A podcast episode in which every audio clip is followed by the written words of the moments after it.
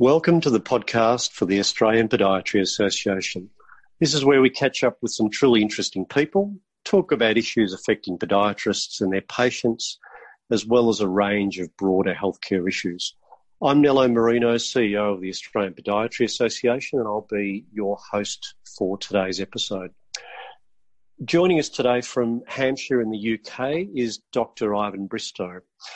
We're talking case studies, and in particular, Ivan's recent article, co-published with Alan Borthwick in June of this year in the Journal of Foot and Ankle Research, titled The Mystery of the COVID Toes, Turning Evidence-Based Medicine on Its Head. Ivan is a regular visitor, as many would know, to Australian shores, and it's always a pleasure to catch up with you, Ivan. Thank you so much for chatting with us. We appreciate you, you calling in. It's good to be here virtually. Yeah, I can't be there in person, but this is second best. Yeah, we would have ordinarily seen you around this time, so um, we uh, will we'll take the next best thing. Yeah, I was, as you say, I was hoping to be there, but uh, never mind, I can still be here in voice. And as many would know, that uh, Ivan has a prodigious uh, following in Australia, and I'm sure the podcast will have many of our audience uh, listening just uh, by the mere fact that, that it is Ivan on the on the other end. Um, your article, Ivan, if we can go to it uh, at this point, mentions a renaissance in case studies, and that this type of research, previously relegated from many mainstream journals as a low-level source of evidence, has permitted the rapid dissemination of clinical data, particularly in um, more recent times. Um, in relation to this, what many are referring to as COVID toes. So tell us, first of all, what was the impetus behind the article, Ivan? Um, I suppose it was two things. Uh, at this time, in the last few months, I've been working with the College of Podiatry, and uh, we we have a committee, what we call the COVID committee, and one of our tasks was to keep members updated with uh, any developments relevant to podiatry in terms of uh, COVID nineteen infection. And of course, what became very clear about March, April time was the uh, reports coming out of uh, Spain and Italy regarding the mysterious appearance of chilblains in children and young adults who had no previous history. And so this was all very exciting because very rarely does podiatry get to the forefront of the news, but it was on uh, all the front of the newspapers in the United Kingdom, and I'm sure many other countries, about looking out for these chilblains could be a sign of COVID nineteen infection. Of course, it was all speculation really at that point. And um, the other direction for me was that uh, I have to say I'm a great fan of a case study, and a good case study can can uh, really rapidly turn around and report things that are novel, that are new, and they reach the parts that R C Ts can't reach in terms of getting that uh, new information out there very, very rapidly. And um, not only being a great educational tool, I think they're also very readable. If you look at the, the data from uh, many studies, it shows you how case studies are actually read, because they're almost like short stories. They have a sort of narrative to them that makes them attractive to the casual healthcare reader. And um, one thing that I noticed, and uh, evidence-based medicine is something that uh, I did a uh, master's degree back in uh, the nineteen nineties at the University of Oxford. So I've always had a soft spot, if you like, for evidence-based medicine. And one of the things that uh, was very apparent was the hierarchy of evidence. So everything Um, had to be at the highest possible evidence of systematic reviews and uh, randomized controlled trials, et cetera. And the poor old case study got pushed out, but it actually has a place. And what COVID nineteen really did push forward for me, and I noticed immediately in the literature, was here was something completely new, no one knew nothing about, and there was no evidence for it. So the only way in which we could rapidly report this was to deliver lots and lots of case studies, which eventually push the whole um, thing forward to uh, leading into further research. And it was that, I suppose, that inspired me to write, to think, well, hang on a minute, something is coming back that we long tried to forget as a, a minimal piece of evidence. But we should never forget that that minimal piece of evidence is the way in which we get new, novel things out there. Many of the great discoveries in medicine have appeared first as a case study and gone on to do great things. But uh, yeah, it's just really, as I say, seeing the renaissance of the uh, case study was a was quite exciting for me. And it, it really did remind people that evidence-based medicine includes all types of studies, each with a different role. Mm. So very much on the fo- the focus being on the hierarchy of, of medicine. So, so your suggestion, um, Ivan, from from that is that um, that the case study should be more enabled during these sorts of times, rather than rather than poo-pooed or lambasted during this, this sort of this sort of uh, um, situation. I, I think it's. What what has happened, if you look over history, is that it's been removed from the mainstream journals. It's uh, most of the journals these days really only want to deal in um, higher levels of evidence, which is fair enough. But um, of course, the case study hasn't quite died, because many of these major journals, and I, I use the comparable um, area of dermatology, is that many of these case studies now end up in separate journals. And they end up in separate journals because people still want to read them. And people are still reading them. They may not get cited as much, which is what a lot of journals want, but the readership, because they are short, punchy narratives about interesting cases, appeals to the average consumer of research. The healthcare practitioner on a on a ten-minute coffee break will pick up and read a short case study rather than a long, rambling, randomized control trial on something else. So they, they've always got a place. And um, I think this may, in the aftermath, make journal editors stop and think, well, actually, there is a good case for a case study. Mm-hmm. And I think the the other thing we forget is that we will want to encourage more people to get published. We need to get more people interested in research. And it is well known that the case study is that early platform to get people writing, to develop their writing skills, to develop their uh, clinical deductive skills, and to put that into a form which can gradually build up into a portfolio. And I only speak for myself. The very early work that I did was case studies because I enjoyed writing. They were short. You could master your craft, which then took me on to other things. So I think for everybody, and every good journal should have a few case studies just to make people stop and think. Mm. So do you, your suggestion is that, that that likewise applies to podiatrists in this instance? Yeah, and, and case studies are, are good for one's personal development. They're C M E or C P D. Uh, you can, everybody, you know, everybody in clinic will see something interesting every week. And sometimes you spot something which is very novel and it's good to get it out there. If you look at the things like needling and verruca, where did that come from? That came from a collection of case studies. That was a report that wouldn't have appeared anywhere else if it were not for case studies. Um, It's it's it's really the, the first step along the, the road to sort of research, I suppose, and, and writing and publication. And we need more people to become interested in questioning everything they do. And that, that's a good little vehicle to do it. And it's not a, an onerous task for someone just starting out. Yeah, so not a panacea, but just a, another part of the fabric of, of research and a, a piece of the puzzle. Yeah, yeah. And as I say, every every different type of study has a different job. Mm. And the key thing with a case study is it reports rapidly novelty, um, clinical development and so on, which can later latterly be tested through other types of research. So it, it gets new things into the system very, very quickly. And that's that's the key to the case study. Can't prove anything. It can't really um, prove causation or prove that something works, but it gets people interested. And so other people try it and the research builds. Yeah. Mm.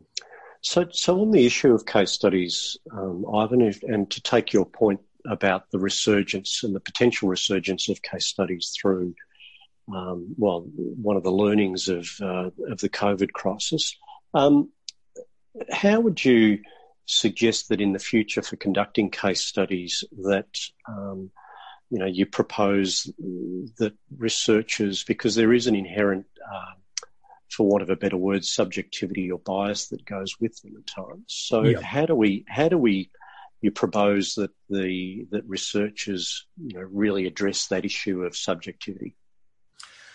There are on, in, in the literature, there are lots of papers about how to write case studies, and it's, it's a good learning tool in that it's, It develops one's patient's presentation skills, if you like. It allows them to write and focus on the things that are important. So there's the educational side, but I think it's just following the format. And like most things, it's it's about emulating what's already out there. And for for me and for many other people who write case studies, you read as many case studies as you can and think, that's a good part, that's a good part. These are the key points, and this is the point I'm making. And a good case study is very, very short, but it, it covers the detail, it covers the, the main clinical points and the assessment enough so that the reader can be convinced, actually, there might be something in this that we need to test, for example, with a randomized control trial. Or it may be a case series which gives a a bit more evidence to take it along that route. So it's, mm.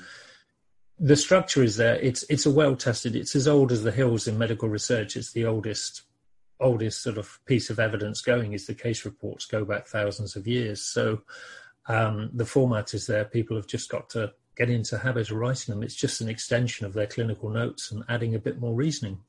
So, so to, to be clear, Ivan, you're not for a moment suggesting that, you know, we just uh, we turn our research on its head and, you know, strictly go to uh, to case studies. You, you're suggesting that it just does play a part. It's probably been overlooked to some degree over recent times. Yeah, and and you could take that more broadly in context. The whole thing about evidence-based medicine. Now, when I did my M S c in the nineties, rem- remember what evidence-based medicine was about. It was about the Uh, use of clinical evidence, but on the other side of that balance is the uh, use of published research versus one's clinical expertise. And I think what has happened as years have gone by is the pendulum has swung very heavily in evidence-based medicine in favour of published research, to the extent that if it's not published, then there's, you know, it's no good, there's no evidence. Now, that may be the case, but when you have a patient sat in front of you with that particular problem, then there's no do. You have to bring it back and say, well, evidence-based medicine tells us to do the best with what you've got, but add in your clinical experience. And this is important. It brings the clinician into it to make, because after all, if we were all to run entirely to Uh, evidence, we wouldn't need practitioners. We would just run from guidelines. We would all be automatons, if you like, carrying out guidelines and uh, procedures that have been pre-written. But it's that clinical experience that we should always add into that. And I think. So, Ivan, um, case studies, there's a strong suggestion that there is some sense of bias and subjectivities. Um, How would you propose that re, uh, researchers reduce uh, this subjectivity in um, in the preparation of case studies?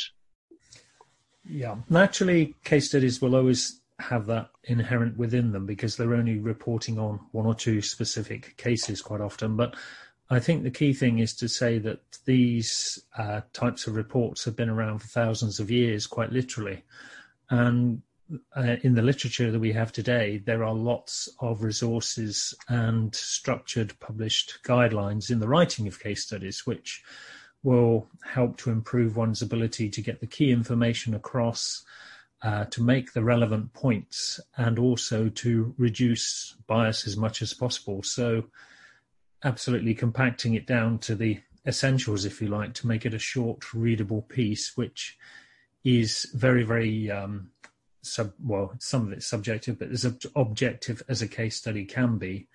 And if it's a good case study, then often that will stimulate others to uh, continue that good work and take it forward to something like a randomized control trial, for example. But there is there is good guidance out there, and uh, many of the case report journals for the major journals will have um, very good guidance on how to do that. Mm. You've talked particularly, I mean, obviously the uh, the paper is related to, to COVID toes. Um, in the instance, I mean, in this instance, uh, it would appear there's not a lot of evidence around uh, on COVID toes as an example, um, Ivan. How else can podiatrists equip themselves with the best knowledge base on a subject, particularly when there is no Uh, evidence-based research or papers available on a particular topic? That's that that's a tricky one because it, it goes back to to the sort of point, what do we do if there is no evidence? And ultimately that comes down to clinical experience. And in a way that is just below the case study, if you like, in terms of the hierarchy of evidence, but it's it's about consensus and it's about agreement between practitioners based on their own opinions of their own practice. And this is where you sort of get to the point of uh, groups of consensus groups and even sometimes social media groups, dare I say, where people are sharing opinions and what they found in a very informal way to uh, to try and best um, make their way through. And I think all of the major healthcare organisations, including those in podiatry, have had to work on that basis in, in advising their membership. And uh, that's often based on government guidelines and other pieces of evidence, but it is a tricky time when there is no evidence. And on on those occasions, you really have to just rely on on clinical experience with the of the best of what you've got. So there's, I don't think there's any clear-cut answer, but um, you just have to try. And I think if you look at therapies for treatment of patients who have COVID nineteen, Um, there has been some good research in terms of testing of new drugs, but some of the other uh, things that have been discovered have been through small case studies saying that drug X is good, drug Y is and ventilation and so on. And that's come through case studies as well as alongside the more formal um, studies that we've seen. Mm, mm. So, so uh, perhaps moving more to the issue of COVID toes, COVID toes in themselves.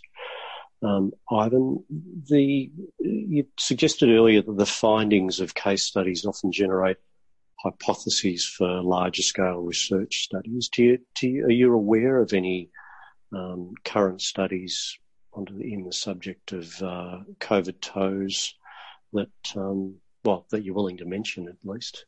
Yeah, I, I think what what's interesting is that since these case studies started appearing in the literature, Um, immediately you had a number of organisations, particularly dermatological organisations around the world, who asked their members and members from overseas to collate this information. So effectively they were gathering data almost like a massive case series. And consequently, because people have all, if you like, chipped in their cases to these databases, we've seen very large amounts of data being amassed in a in a database. And yes, it suffers with the usual problems of bias, but it's certainly been the best way when there is no evidence to collate cases together. And interestingly, what this has found, or what this data has shown, it's it's shown the sort of typical presentations on the skin of COVID nineteen. Of course, it's not all about the chilblains. There are general rashes on elsewhere on the body, but immediately it's given a, a much stronger picture, if you like, a snapshot of the types of skin reactions that we're seeing. And um, as far as COVID toes goes, the um, the research there has probably been a little bit quiet of late, and I don't know whether it's just because of the initial rush and the excitement, if you like, of uh, a new condition in the times of great need that we we saw this flush of papers. But latterly, it has gone a little bit more quiet. Um, good research takes time, and I can only suggest, because I'm not aware of any specific uh, studies being undertaken, that uh, you, we may well see those at this moment being in the planning stage, but latterly they will uh, become much more uh, available as they're published and completed. And certainly this, I think this is the direction we're going in. The the last uh, last sort of major piece was the review of, I think it was about three hundred cases of this, and um latterly, there was a hypothesis put forward which seemed very uh, plausible as to why these uh, lesions were occurring in the toes of young adults and children. But uh, there hasn't been any mention since of any new work that I know of. But uh, who knows what's going on in different institutions at this time. Mm. You were also mentioning, and we obviously were having a discussion prior to this, uh, this uh, podcast recording about Um, some of the, I suppose, the unintended um, outcomes of, of COVID from a personal perspective. Um, you spoke about about people's interest in themselves and so forth, um, mm. and the suggestion that um, you know perhaps COVID toes isn't purely pathophysiological, pathophysio- physiological, uh, but rather um, you know, uh, coincidence of the, the COVID virus, virus or even an effective lifestyle change during lockdown. I mean, what what do we know? I mean, I'd, I'd be interested in your comment about just about some of those impacts of COVID on the individual, um, Ivan, but but also just to to perhaps give us any insight in what we actually do know. Are, what are the facts about about COVID toes that are in um, in the public domain uh, so far? Yeah, so the the bottom line is really that there is a lot of uh, well, there is a lot of case studies which are suggesting that it's more than just a, a you know a chance finding, and studies have shown that the well on a number of measures, and this is the problem: how do you measure whether there are more chilblains than usual during this period? Mm. Um, and different researchers have taken very unique approaches. For example, looking at Google searches. Now, it, it's been said that the number of Google searches in a in a paper have gone up for chilblains on the toes, and this seems to have preceded the information that came out from Spain and Italy first reporting this in the media. So there is a there is a suggestion that this was going on in doctor surgeries, perhaps, and presenting in doctor surgeries, and patients noting, or on their children, for example, were searching this long before it became widely known. Mm. Um, but latterly, what we what we do know at the moment is that histologically there has now been some uh, biopsies carried out on these lesions, and they are virtually identical to chilblains. Mm. So that's led to the evidence really being into two different camps, if you like. There is a A lot of the research is suggesting that it is part of COVID nineteen, and yet there are papers that are still very, very cautious, saying that we shouldn't really make this assumption until we've got further evidence, although it does appear that we've had a far more chilblains than we've had at any other time. Now, you're absolutely right. Is it because people are doing things very, very differently to what they would do normally?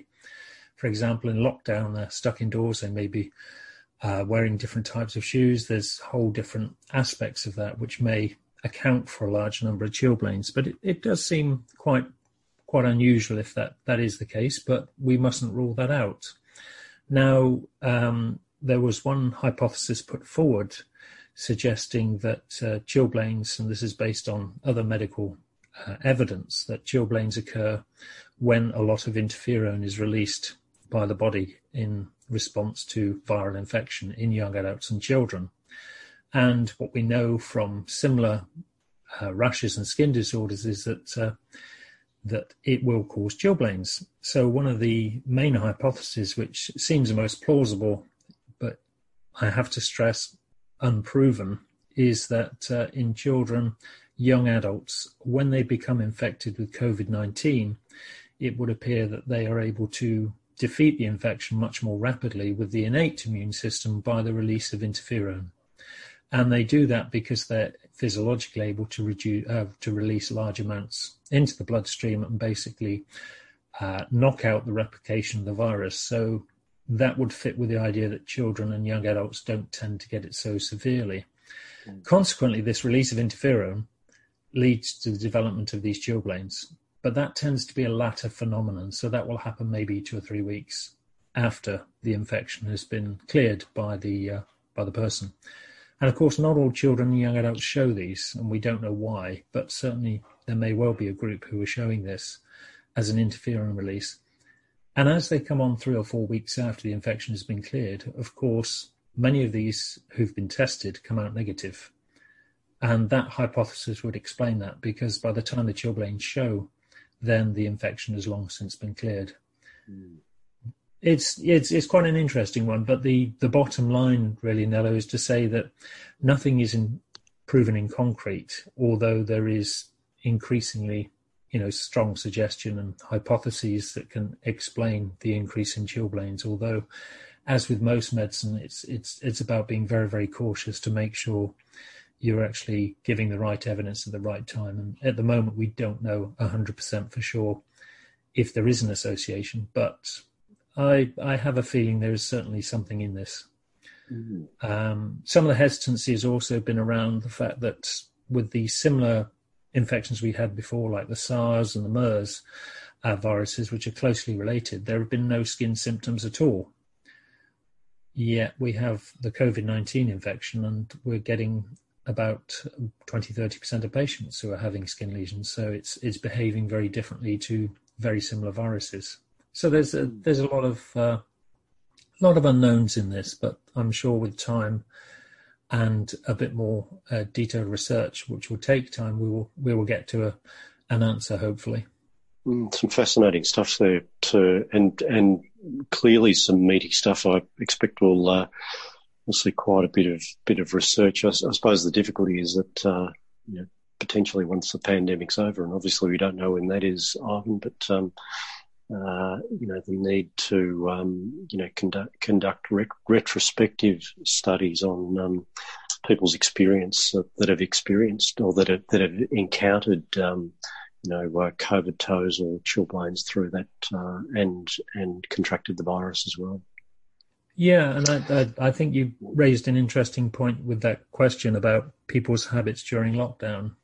Mm. And as I alluded to earlier, some of the early researchers looked at Google Trends, which is a means of finding out what people have been searching for on Google, and it's um, it goes much broader than just COVID, because during this time, I suppose people have been sat in lockdown, not sure what to do, so they've been spending more time actually studying themselves rather than being occupied with other things. And a number of reports in the dermatology journals have shown, for example, we've seen an increase in the number of warts um, inquiries on Google. We've seen increases number of um, cases of melanoma being discovered in one study from London, that the the rate of melanoma diagnosis has not gone down. So if there's a positive to all this, the lockdown and the effects of it, um, it's been that it gives people more time to study themselves and to look at their health in a much more detailed way. Mm, so perhaps a, a bit more of a focus on on self and probably the things in this case, and hopefully uh, health is a beneficiary of this, uh, Ivan. That, you know, with with all the, you know, it's sort of ironic in some sense that we've got uh, we've got a pandemic happening, but at the same time, uh, people having the opportunity, or at least those that are well, having the opportunity to focus on themselves and um, identify what uh, where there may be some um, uh, some some uh, um, you know, changes, for want of a better word. Yeah. Yeah, and as with all things, I think that there's good good things and bad things that come out of difficult mm. times. Mm. So, so Ivan, in summary, your paper makes a, a strong case for case studies. Just to, yep. in summary, what, what do you see as the, the major advantages and, and disadvantages, and how could we use them, um, that is, case studies, uh, more effectively in, in podiatry in the future? Yeah, I think uh, I think they are an important step to generating new knowledge, new discoveries, new findings, often chance findings. And this is something that should be encouraged. And I know with the respective organisations, it, it depends how they disseminate information, how they publish information. In the United Kingdom here, we have um, a journal which is a good vehicle for case studies. At a higher level, Australia, Canada and the United Kingdom, we share Journal of Foot and Ankle Research, which doesn't cover those areas. It doesn't cover case studies as a, a standard type of paper that it would publish, but that's absolutely fine. I think there needs to be uh, an outlet for this. I think in some ways people should be encouraged to report more of these unusual findings when things don't go the way they should, but there's an unseen benefit. It's about the practitioner at the practitioner level inspiring people to say, hang on a minute, this this didn't go the way I expected, but actually there was a positive outcome. Let's let's analyse that and see, have we discovered something new here? Have we um, seen something we've not seen before? And if there was some means to doing that, then some forum, some outlet, I mean, who knows, maybe we need a, a journal of case studies specifically within the field of podiatry. Um But they are relatively inexpensive and quick to turn around. They're a good educational learning tool for people writing them. And I think students, you know, something that they can do very, very easily. As, and it's somewhat been lost, I think, over time. I remember as a student many, many years ago for me that case studies were an important part of honing one's skills in recognition, diagnosis, prognosis and treatment. and it's perhaps bringing it back in some form, shape or other to to bring the case study back for a number of reasons. It's it's not going to prove anything in terms of it's not going to ultimately decide whether treatment A is better than treatment B, but it will certainly get people interested in being more curious, perhaps becoming more researchers is definitely what we need, but also suggesting new ways in which we can advance the profession through discoveries and novelty. So from that respect, I think, yeah, I'm I'm a great fan of the case study. I enjoy Good's case study. They're short, they're readable, and they're very popular. You know, they're things that do get read in, in various journals and online. So uh, long may they continue. Ivan, it's been a fascinating discussion. Thank you so much for your time today. We've we've we've learnt uh, a lot about, you know, the potential resurgence of, uh, of case studies and the importance of case studies, in particular, um, you know, as an entry point for, you know, many practitioners and others, um, and in a way as a way of generating interest.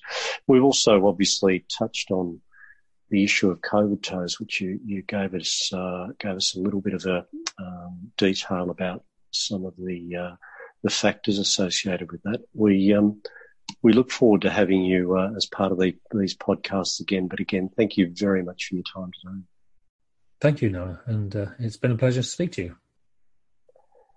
Um, just before we do sign off, um, if you are a podiatrist um, and happen to be looking for resources, tools, or C P D, make sure you check out the APODA website at w w w dot podiatry dot org dot a u for a range of ongoing updates and downloads, such as our Stride magazine, as well as a list of upcoming C P D activities. If you're not a podiatrist, but uh, you'd like to speak with a podiatrist, head to podiatry dot org dot a u and uh, check out Find a Podiatrist to locate a podiatrist in your area. Um, For those who like to catch up with the wider community um, uh, in podiatry, hop on over to our social media feeds at facebook.com forward slash Australian Podiatry Association or Twitter at APODA underscore national. Uh, thanks again to you all for listening. Thanks again to Ivan. And again, until next time, stay safe and take care.